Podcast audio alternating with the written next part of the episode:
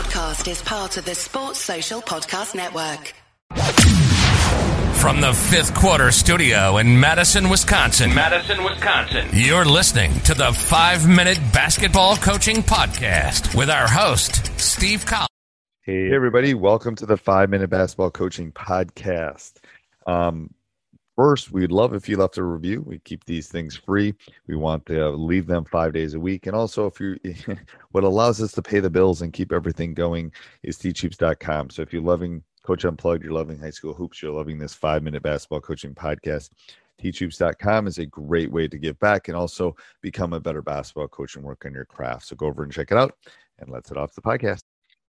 Hey, everybody. Today we're going to talk about team mottos. Um, I have two kind of, uh, I've kind of two kind of thoughts about team mottos.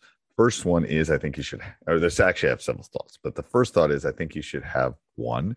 Um, this year, I can tell you our team mottos. This is what we do.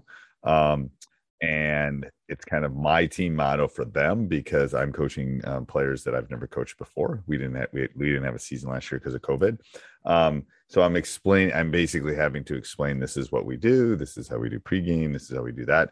Um, and then probably mid-season we'll have them go through um, the uh, what we have inside of teachhoops.com where we where they do kind of a 64 team um, vote and then they pick um, they pick specific you know it's like a they get the votes and there's 64 words and then we vote down to the final four and that's kind of with that we kind of come up with our team motto of what we kind of expect uh, moving forward. So that that that has worked for us really well.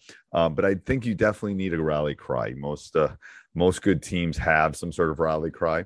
Um, i think it's worth the time and the energy to come up with one.